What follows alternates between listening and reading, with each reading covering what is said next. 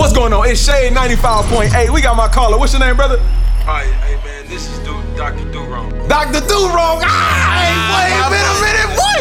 Hey, I know you hearing this right now. You hear these BHIs, and they up here, bruh. Hey, what you got to say, bruh? Hey, I was just calling in, man. Uh, I, I, I didn't hear what the topic was on the conversation, man. But you brothers out teaching, keeping the laws, man. I, I- I heard a little bit about uh, um, the person that was on um, that you got on your show, but we ain't supposed to be keeping the laws, man. You brothers is the Pharisees of the day. that's oh, that's hey. crazy. That's crazy. oh, yo, Like, Dr. Do Wrong. This is how he get down. It's all Major shade on shade 98. Drop a little shade on Shade 95. Hey, thank you, caller, for calling in. That's my man's from way back. And he feel us on this. You know, me and Ty, he roll with us deep all the time.